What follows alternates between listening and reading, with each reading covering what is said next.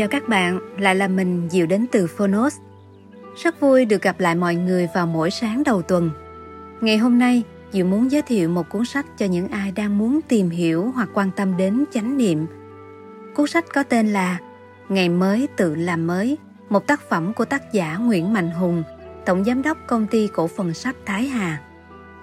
Cuốn sách chứa đựng hơn 50 câu chuyện về sự minh triết và lòng nhân ái, được tác giả sưu tầm kể lại cho các học trò của mình. Tự làm mới là một sự thực tập và tác giả cho hay.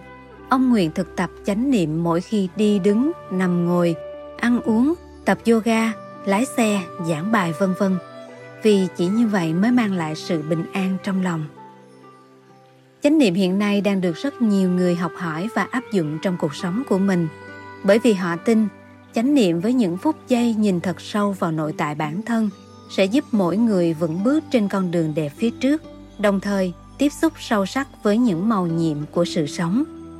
Bây giờ, hãy cùng Diệu lắng nghe cuốn sách này và nếu yêu thích, bạn có thể tìm nghe phần còn lại trên ứng dụng sách nói có bản quyền Phonos.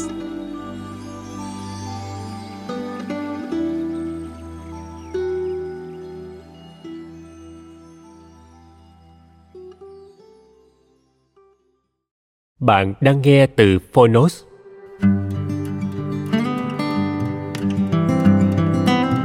Ngày mới, tự làm mới. Cuốn sách truyền cảm hứng cho các bạn trẻ. Tác giả Nguyễn Mạnh Hùng. Độc quyền tại Phonos.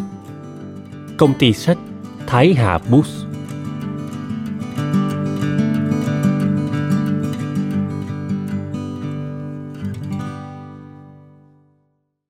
Những lời khen tặng dành cho cuốn sách.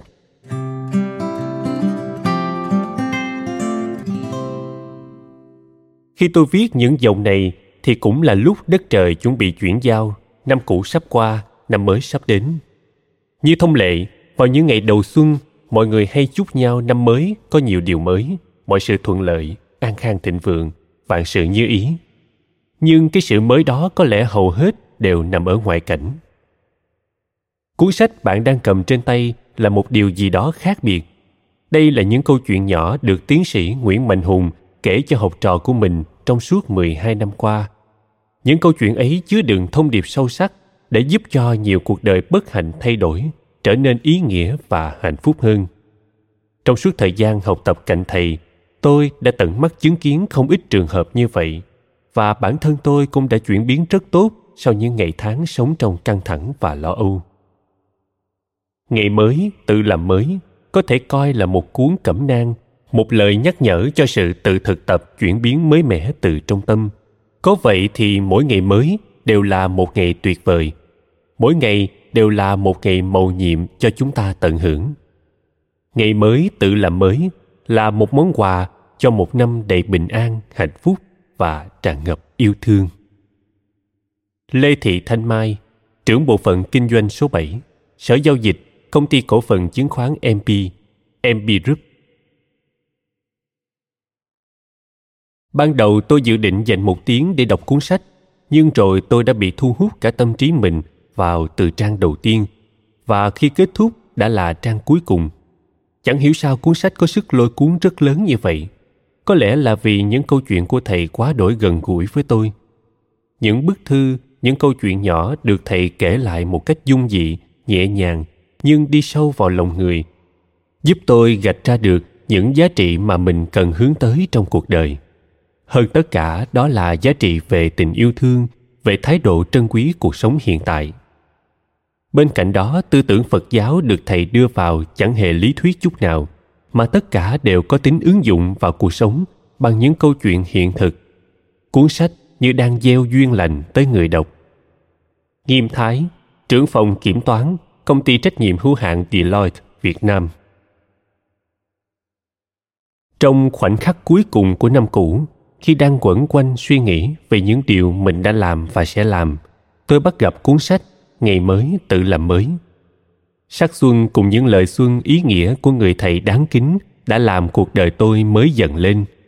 Tôi sẽ mới từ những câu chuyện về niềm hạnh phúc. Tôi sẽ mới từ những bài học cuộc đời. Tôi sẽ mới từ những nghị lực những khát khao, những vươn lên, tôi sẽ mới từ những điều bình dị, những yêu thương. Trong cuộc sống, mỗi người đều có người dạy cho ta lớn lên, cho ta trưởng thành, giúp ta đi đúng con đường của mình. Có một người thầy giản dị mà đông đầy, thầy hùng. Người thầy đã đưa những chuyến đò vườn yêu thương sang sông. Tôi thật may mắn được là hành khách trên chuyến đò ấy. Con cảm ơn thầy về tất cả. Cảm ơn ngày mới tự làm mới về những bài học những giá trị sống rất lớn giúp tôi thay đổi để mới mình. Vũ văn Bang, chủ nhiệm câu lạc bộ yêu sách thái hà. Lời giới thiệu.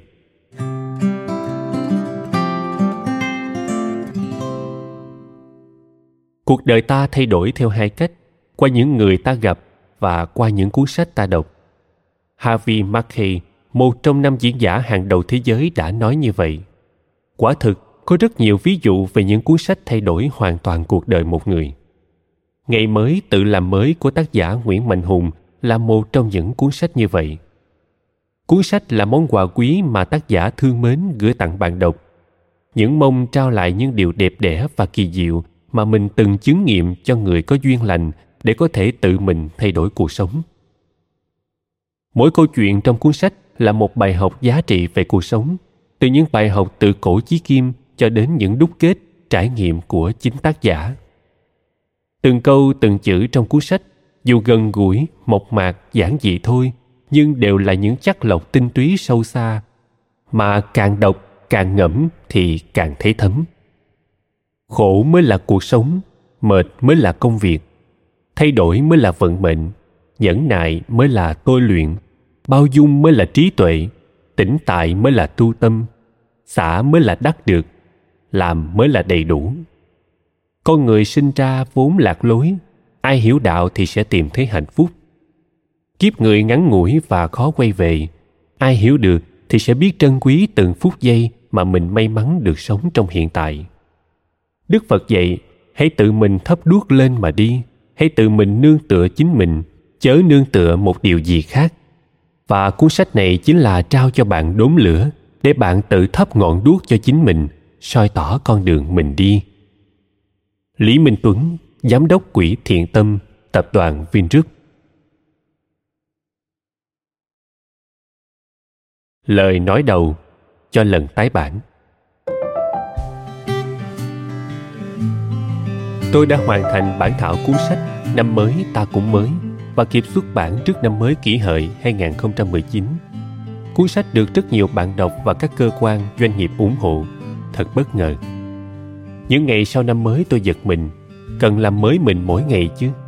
Ngày nào mà chẳng cần tự làm mới mình. Nói cách khác, nếu như mỗi ngày mới đến, ta lại tự làm mới mình thì sẽ có một ngày thật tuyệt vời. Vậy nên tôi đã quyết định tái bản có bổ sung và đặt tên cuốn sách là Ngày mới tự làm mới mỗi ngày ta thực tập ghi nhận các cảm giác. Sáu giác quan là mắt, tai, mũi, lưỡi, thân và ý. Tiếp xúc với sáu trần là sắc, thanh, hương, vị, xúc và pháp, tạo ra cho chúng ta những cảm giác. Tất cả chỉ là cảm giác. Các cảm giác sinh lên rồi diệt đi. Vậy nên, nếu biết kiểm soát sáu giác quan là ta đang thực tập nhận diện và chuyển hóa nỗi khổ niềm đau rồi. Miên mật và nghiêm túc tự làm mới là một sự thực tập. Tôi nguyện thực tập chánh niệm, trong mỗi khi đi, đứng, nằm, ngồi, ăn, uống, lau nhà, tưới cây, viết bài, đọc sách, tập yoga, tập khí công, lái xe, giảng bài, vân vân. Chỉ có như vậy mới mang lại sự bình an thật sự trong mình. Chánh niệm và tỉnh giác là chìa khóa vạn năng đưa ta vào hỷ lạc và vững bước trên con đường đẹp phía trước để tiếp xúc sâu sắc với những màu nhiệm của sự sống vậy nên nhất định phải làm mới mình bằng cách tinh tấn thực hành chánh niệm cuốn sách là tập hợp những câu chuyện mà tôi đã kể cho các học trò của mình ở vườn yêu thương trong suốt 12 năm qua. Đó là những câu chuyện có trí tuệ, tràn ngập triết lý, chan chứa yêu thương mà các học trò mọi thế hệ của tôi đã được nghe thậm chí nghe nhiều lần. Nhiều em đã rất thích thú, không ít em đã thay đổi nhận thức của mình về lý tưởng sống. Chỉ nhờ một câu chuyện trong số này mà nhiều em đã thoát được hoàn cảnh bi đát tuyệt vọng của mình. Nhiều em lan truyền những câu chuyện và giúp thêm nhiều người khác, thật là màu nhiệm. Nhân duyên ban đầu của cuốn sách này là chỉ dành tặng riêng cho các học trò của tôi. Những em đã từng nghe tôi giảng bài và kể chuyện trong những năm qua. Tuy nhiên, nhiều em đề nghị nên phát hành rộng rãi hơn. Thấy có lý nên tôi đã đồng ý. Tôi xin phép bạn đọc dùng nguyên cách xưng hô của tôi với các học trò để giữ đúng tinh thần của các buổi sinh hoạt hoặc các lá thư tôi gửi đến các em. Là người đam mê trao truyền tri thức, nên tôi luôn tìm cách để khích lệ các em, sách tấn các em. Đôi khi chỉ đơn giản là kể cho các em những câu chuyện tôi đã đọc được ở đâu đó vốn tri thức của nhân loại thật vô tận. Những câu chuyện hàng ngày vẫn được kể khắp nơi. Nếu ta dùng các câu chuyện này kể vào đúng hoàn cảnh, thì rất có ích, thậm chí chuyển hóa được bao tâm hồn. Mỗi tuần ta có 7 ngày mới, mỗi tháng ta có 30 ngày mới, mỗi năm ta có 365 ngày mới. Ngày mới đến, tôi mong mỗi câu chuyện trong cuốn sách này là một bông hoa tươi, một làn gió mát mang điều tốt đẹp đến cho bạn mỗi câu chuyện ở đây là luồng không khí trong lành là ánh sáng bình minh cho ngày mới là cơn mưa giữa mùa hạn là ánh trăng sáng mát hiến dân tặng bạn mỗi câu chuyện là một bài học đã làm các học trò của tôi soi lại mình và chuyển hóa trong 12 năm qua. Nếu như chúng ta không tự làm mới mình, không tự chuyển hóa chính mình, không có những hành động cụ thể, không thực hành chánh niệm và tỉnh giác, thì dù năm mới có đến, ta cũng đâu có gì mới. Nào, chúng ta cùng đồng hành làm mới chính mình nào. Together is better. Together we are one. Cùng nhau sẽ đi xa hơn. Cùng nhau chúng ta là một. Một bản thể bình an, hạnh phúc, đầy hỷ lạc. Nguyễn Mạnh Hùng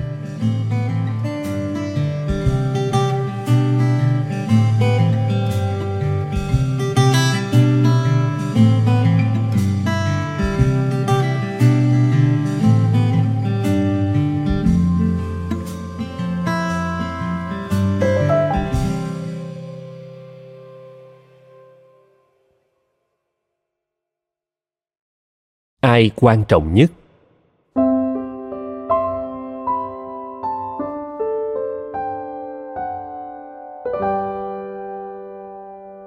Chúng ta đôi khi cứ quan trọng hóa chính mình và luôn nghĩ mình quan trọng nhất. Vậy nên lấy mình là trung tâm, thế nên chúng ta đau khổ. Vậy nên hôm nay thầy kể câu chuyện về năm ngón tay để các em cùng suy ngẫm nhé. Chuyện kể rằng có năm ngón tay tranh cãi nhau và ai cũng nhận là mình quan trọng nhất. Ngón cái nói rằng, cậu ta mập nhất, to nhất, lại đứng đầu, nên phải làm anh cả. Vậy nên ngón cái nhất quyết cho mình là quan trọng nhất. Ngón trỏ thì đưa ra lý do rằng, ai cũng dùng cậu ta để nếm mùi vị, chỉ trỏ, nên quyền uy của cậu ấy là nhất. Thế thì không ai khác ngoài cậu ta là quan trọng nhất. Rồi ngón giữa lại nói rằng cậu ở giữa, dài và cao nhất nên các vị khác phải nghe lời cậu ta. Cậu ấy nhất định phải là quan trọng nhất. Ngón áp út thì cho rằng vàng, bạc, kim cương đều đeo trên thân anh ta, nên anh ấy đáng giá nhất. Những gì quý giá nhất con người đều trao cho anh ấy mà. Quá đúng chưa à cuối cùng ngón út lẳng lặng thưa rằng, anh ấy nhỏ nhất, đứng sau cùng, không tranh hơn thua. Nhưng khi chấp tay lễ phật, anh ấy gần phật và bồ tát nhất.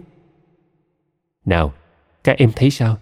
Em quan trọng nhất hay ai quan trọng nhất trong vườn yêu thương của chúng ta? Trong cơ quan em, trong gia đình em? Người quan trọng nhất là người nhẹ nhàng nhất, an lạc nhất, khiêm tốn nhất, phụng sự nhiều nhất nhé.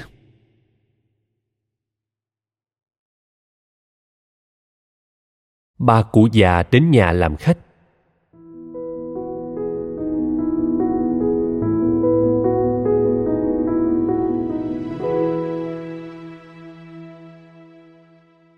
Thầy biết rằng hà đang băn khoăn không biết đầu tư thời gian và sức lực vào đâu. Em đang có quá nhiều mong muốn. Em muốn rất nhiều mà quỹ thời gian lại có hạn, sức lực cũng không quá nhiều. Em vừa muốn dành thật nhiều thời gian để học tập, để có bằng cấp cao, để thành đạt trong cuộc sống, để được mọi người kính trọng. Rồi em lại muốn kiếm tiền. Em muốn có thật nhiều tiền để giúp bố mẹ và gia đình, để cho chính mình có cuộc sống vật chất thật giàu có và sung sướng nhưng là phật tử, em lại rất thích đi làm từ thiện. Em thấy hạnh phúc khi đi nấu cháo phát cho người bệnh, đi phát quà cho người nghèo, đi đến các khóa tu để hướng dẫn các bạn nhỏ. Em muốn dành yêu thương cho thật nhiều người. Em trăn trở và thật tâm muốn làm tất cả, làm cả ba việc trên một lúc. Tuy nhiên, em không biết chọn cái gì làm trọng tâm nên ưu tiên vào đâu. Em trăn trở cũng là đúng thôi. Bởi các bạn của em luôn quan tâm nhất đến công danh sự nghiệp và tiền của vật chất. Tuy nhiên, đó là những lựa chọn của riêng họ. Thay vì cho em lời khuyên, thầy xin kể chuyện, có được không hả? Chuyện kể rằng, một người phụ nữ vừa bước ra khỏi nhà thì nhìn thấy có ba cụ già râu tóc bạc phơ đang ngồi trên phiến đá ở trước sân nhà. Dù bà không quen biết họ, nhưng vốn là người tốt bụng, lại nghĩ rằng có thể các cụ già này đang đói bà lên tiếng mời các cụ vào nhà dùng bữa. Thay vì trả lời, một cụ già hỏi xem chồng bà có nhà không. Khi biết ông chủ nhà đi làm chưa về, họ trả lời rằng họ không thể vào nhà bây giờ được. Chuyện tiếp rằng, khi người chồng đi làm về, người phụ nữ đã kể lại chuyện cho chồng nghe. Nghe xong, người chồng bảo vợ rằng hãy ra báo cho các cụ biết rằng anh đã về nhà và mời các cụ vào nhà chơi và dùng bữa. Hà biết không? Thật bất ngờ khi các cụ trả lời rằng cả ba cụ không thể vào nhà cùng một lúc được. Lý do rằng tên của ba cụ là giàu sang, thành đạt và tình yêu thương. Họ muốn hai ông bà chủ nhà cho biết họ sẽ mời ai trong ba cụ già vào nhà trước. Sau khi bàn bạc, ông chồng đề nghị mời cụ giàu sang vào trước, bởi cụ là điềm phước. Bởi rồi đây, họ sẽ có nhiều tiền bạc của cải. Tuy nhiên bà vợ lại không đồng ý. Bà đề nghị mời cụ thành đạt vào nhà trước, bởi sau đó họ sẽ có quyền cao, chức trọng, sẽ được mọi người kính nể. Cứ vậy hai vợ chồng tranh cãi mãi mà vẫn chưa đưa ra được quyết định cuối cùng. Thế rồi cô con gái nhỏ nhắn đáng yêu xuất hiện. Từ nãy đến giờ cô bé đã yên lặng đứng nghe ở góc nhà và nắm hết nội dung câu chuyện. Cô đưa ra ý kiến rằng nên mời ông già tình yêu thương vào nhà trước bởi khi đó gia đình họ sẽ tràn ngập tình yêu thương, rằng ngôi nhà trở nên luôn ấm áp, và rằng ông già tình yêu thương sẽ cho gia đình của họ thật nhiều hạnh phúc. Đến lúc này hà biết không? Người phụ nữ chủ nhà đã ra ngoài cửa và nói rằng gia đình họ trân trọng và hân hạnh mời cụ tình yêu thương làm vị khách đầu tiên vào với gia đình họ. Cụ già tình yêu thương tự tốn đứng dậy và thảnh thơi bước vào nhà thật bất ngờ khi lúc này hai cụ già kia cũng từ từ đứng dậy và bước theo cụ già tình yêu thương. Rất ngạc nhiên, người phụ nữ bước lại gần hai cụ giàu sang và thành đạt, hỏi, tại sao họ lại cùng vào theo? Bởi trước đó họ đã nói rằng cả ba cụ không thể vào nhà cùng một lúc mà. Thì ra là, nếu gia đình mời cụ giàu sang hay thành đạt thì chỉ một trong hai cụ vào nhà được. Nhưng vì chủ nhà mời cụ tình yêu thương thì cả hai cụ còn lại sẽ vào theo. Bởi vì ở đâu có tình thương, thì ở đó sẽ có giàu sang và thành đạt. Hạ thấy thú vị chưa? Hạ có nhận ra gì không? Cảm nhận của em lúc này thế nào? Hiện nay mà đúng hơn là trong cả chục năm nay, sứ mệnh của thầy là sẻ chia. Khi được chia sẻ, thầy hạnh phúc vô cùng. Và thầy thấy mình luôn giàu có. Thầy thuộc nhóm người giàu có nhất thế gian này đấy. Em có tin không?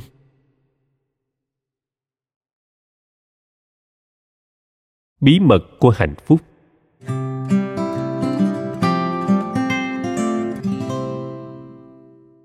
Hôm nay sinh hoạt vườn yêu thương, thầy hùng muốn kể cho các em nghe một câu chuyện. Câu chuyện này thầy không nhớ đã nghe từ ai hay đọc từ đâu.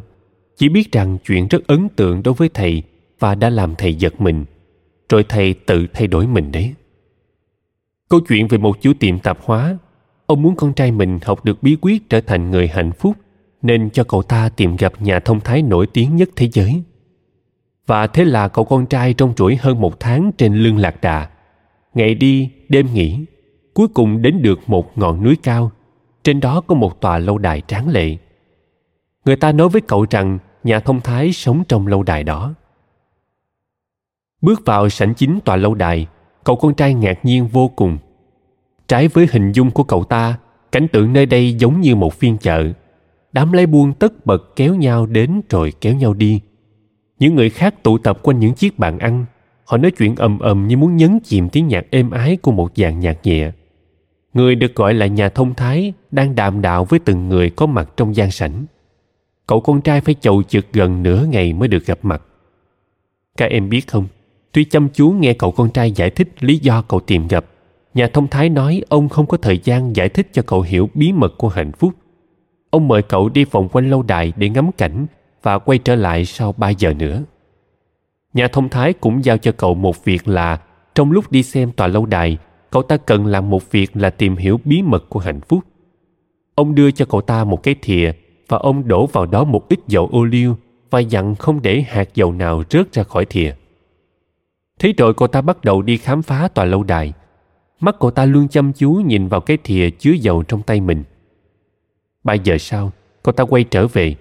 Nhà thông thái ngạc nhiên, vì sao cậu ta đi nhanh vậy? Ông cũng hỏi rằng cậu ta có nhìn thấy những tấm thảm ba tư treo trong phòng ăn không? Rằng người thợ dệt thảm giỏi nhất phải mất 10 năm mới dệt được nó. Rằng cậu có ngắm những cuốn sách da dê trong thư viện của ông chưa? Các em à cậu thanh niên hoàn toàn ngơ ngác và bối rối. Cậu thú nhận rằng do mãi giữ cho thị dầu ô liu được nguyên vẹn, cậu đã chẳng thấy được gì thế là nhà thông thái yêu cầu cậu ta đi thăm ngôi nhà của ông thêm một lần nữa. Ông cũng giải thích về câu nói của người xưa rằng không thể tin một người nếu chưa xem nhà của người đó. Lần này chàng trai mới thực sự để mắt tới những đồ vật quý giá trong lâu đài, tới phong cảnh hùng vĩ của ngọn núi. Cậu thỏa thuê thưởng thức và ngắm nhìn. Nửa ngày sau, cậu quay trở về chỗ nhà thông thái và thốt lên rằng, tuyệt vời chưa từng thấy nhà thông thái mới hỏi về chiếc thìa đựng đầy dầu ô liu ông đã trao cho cậu ta. Lúc này cậu ta mới nhìn xuống chiếc thìa. Trên cái thìa không còn một giọt ô liu nào cả. Các em chắc cũng đã đoán ra rằng, lúc đó nhà thông thái mới thông thả tuyên bố cậu đã tìm thấy bí mật của hạnh phúc. Rằng hạnh phúc mà cậu ta vừa có chính là được thoải mái chiêm ngưỡng những báu vật đẹp nhất thế gian mà không phải lo lắng về những giọt dầu ô liu nọ. Bây giờ các em đã nhận ra bí mật của hạnh phúc chưa nào? Nếu các em cứ thư giãn và thảnh thơi rồi thưởng thức mỗi phút giây của hiện tại, thì hạnh phúc tự khắc có. Mỗi phút giây là duy nhất. Mỗi ngày là duy nhất. Chỉ cần sống tự nhiên, như nhiên là ta có hạnh phúc. Kể chuyện đến đây, thầy lại nhớ những câu nói của thiền sư thích nhất hạnh. Ngài dạy rằng, hôm nay là một ngày mầu nhiệm là ngày màu nhiệm nhất. Điều này không có nghĩa là hôm qua và ngày mai không màu nhiệm. Nhưng hôm qua đã qua rồi và ngày mai thì chưa tới. Hôm nay là ngày duy nhất đang có mặt cho chúng ta và chúng ta hãy sống thật trọn vẹn. Vì vậy, ngày hôm nay rất quan trọng.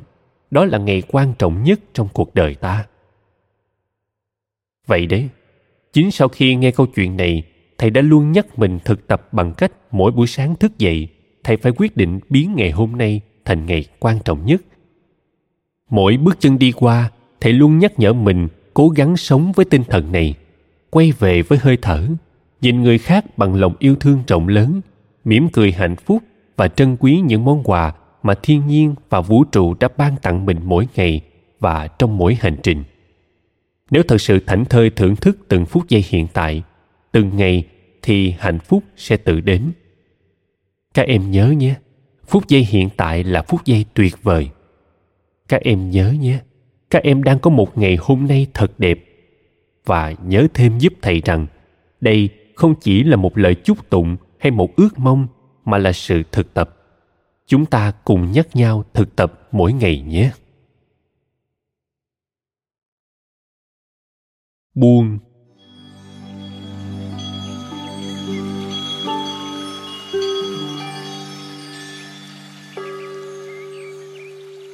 buông là rất quan trọng, buông làm cho ta bình an.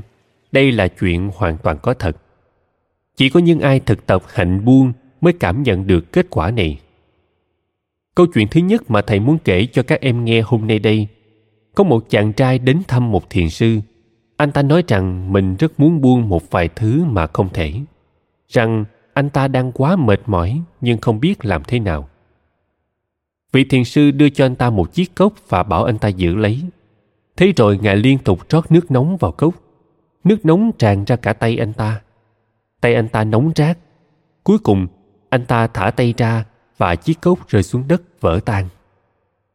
Các em biết không, lúc này vị thiền sư mới dạy cho chàng trai rằng khi bị đau đớn, tự khắc ta sẽ buông. Để, chúng ta vô minh nên không chủ động buông, cứ bám lấy, thậm chí bám rất chặt những gì mình có. Chỉ khi nào xuất hiện phiền não hay đau khổ không chịu nổi thì tự chúng ta phải buông. Lúc đó không muốn buông cũng không được, đúng không các em? Lại một câu chuyện về một chàng trai khác tìm đến thiền sư. Anh ta thưa rằng anh ta muốn buông vài thứ, nhưng còn do dự quá, không biết làm thế nào, và rằng anh đang rất mệt mỏi. Nhà sư đưa anh ta một cái tách và bảo anh cầm. Rồi ông rót đầy tách trà nóng vừa mới pha xong. Chàng trai nóng quá, nhưng anh vẫn không buông tay mà chuyển từ tay này sang tay kia cho đến khi nguội đi. Rồi anh ta bắt đầu uống anh thưởng thức trà do thiền sư mời và cảm nhận thấy rất ngon. Lúc này nhà sư tự tốn nói Cứ đau là buông thì con đã bỏ lỡ những cái tốt đẹp sau đó rồi. Hy vọng mỗi em ngộ ra chân lý và biết tự làm mới mình. Cá vượt ngược dòng là cá sống. Các em có biết và có nhớ không rằng người vượt nghịch cảnh là người thành công không chỉ tự làm mới mình tự thay đổi chính mình mà cần bứt phá thậm chí bứt phá ngoạn mục. Đức Phật đã làm như vậy, Thánh Gandhi đã làm như thế. Rất nhiều, mà nói đúng hơn là hầu hết những người thành công đều vượt qua nghịch cảnh. Cái sống thì ngược dòng mà tiến, cái chết thì xuôi dòng mà trôi. Nếu em cảm thấy mệt mỏi vì cuộc sống, đó chính là lúc em đang tiến về phía trước. Đường dễ đi chỉ là khi xuống dốc, nhưng đường khó đi mới chính là con đường tiến lên phía trước. Các em nhớ kỹ điều này nhé. Có một câu nói rất hay đã tác động đến tâm thức thầy hùng từ khi nghe lần đầu tiên. Có thật cô đang rất mệt không? Mệt mới là cuộc sống còn dễ chịu là người đã yên nghỉ ngàn thu. Thầy nhớ mãi và mỗi lần mệt mỏi chán chường lại nhớ đến những lời này để vượt lên. Một ngày kia, thầy của thầy đã gửi cho thầy những dòng chữ này. Khổ mới là cuộc sống, mệt mới là công việc, thay đổi mới là vận mệnh, nhẫn nại mới là tôi luyện, bao dung mới là trí tuệ, tĩnh tại mới là tu tâm, xả mới là đắc được, làm mới là đầy đủ. Thầy ghi nhớ nằm lòng và đã in ra giấy, treo trên bàn làm việc để nhắc mình tự thay đổi. Rồi kết quả thật bất ngờ. Nếu các em cho rằng cuộc sống của mình quá vất vả hãy nhớ đây mới thực là con đường tiến lên. Các em nhớ giúp và đừng bao giờ quên rằng cá sống là cá bơi ngược dòng em nhé. Thầy cũng tặng các em những ý hay từ tác giả kim nhà tương lai học người Mỹ Alvin Toffler. Người mù chữ của thế kỷ 21 không phải là người không biết đọc, không biết viết, mà là người không biết học hỏi, từ chối học hỏi và từ chối học lại.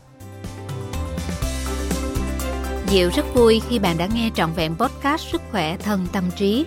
Nếu bạn yêu thích cuốn sách này, hãy tải ngay ứng dụng Phonos để nghe các chương còn lại nhé. Hẹn gặp lại bạn trong các tập sau.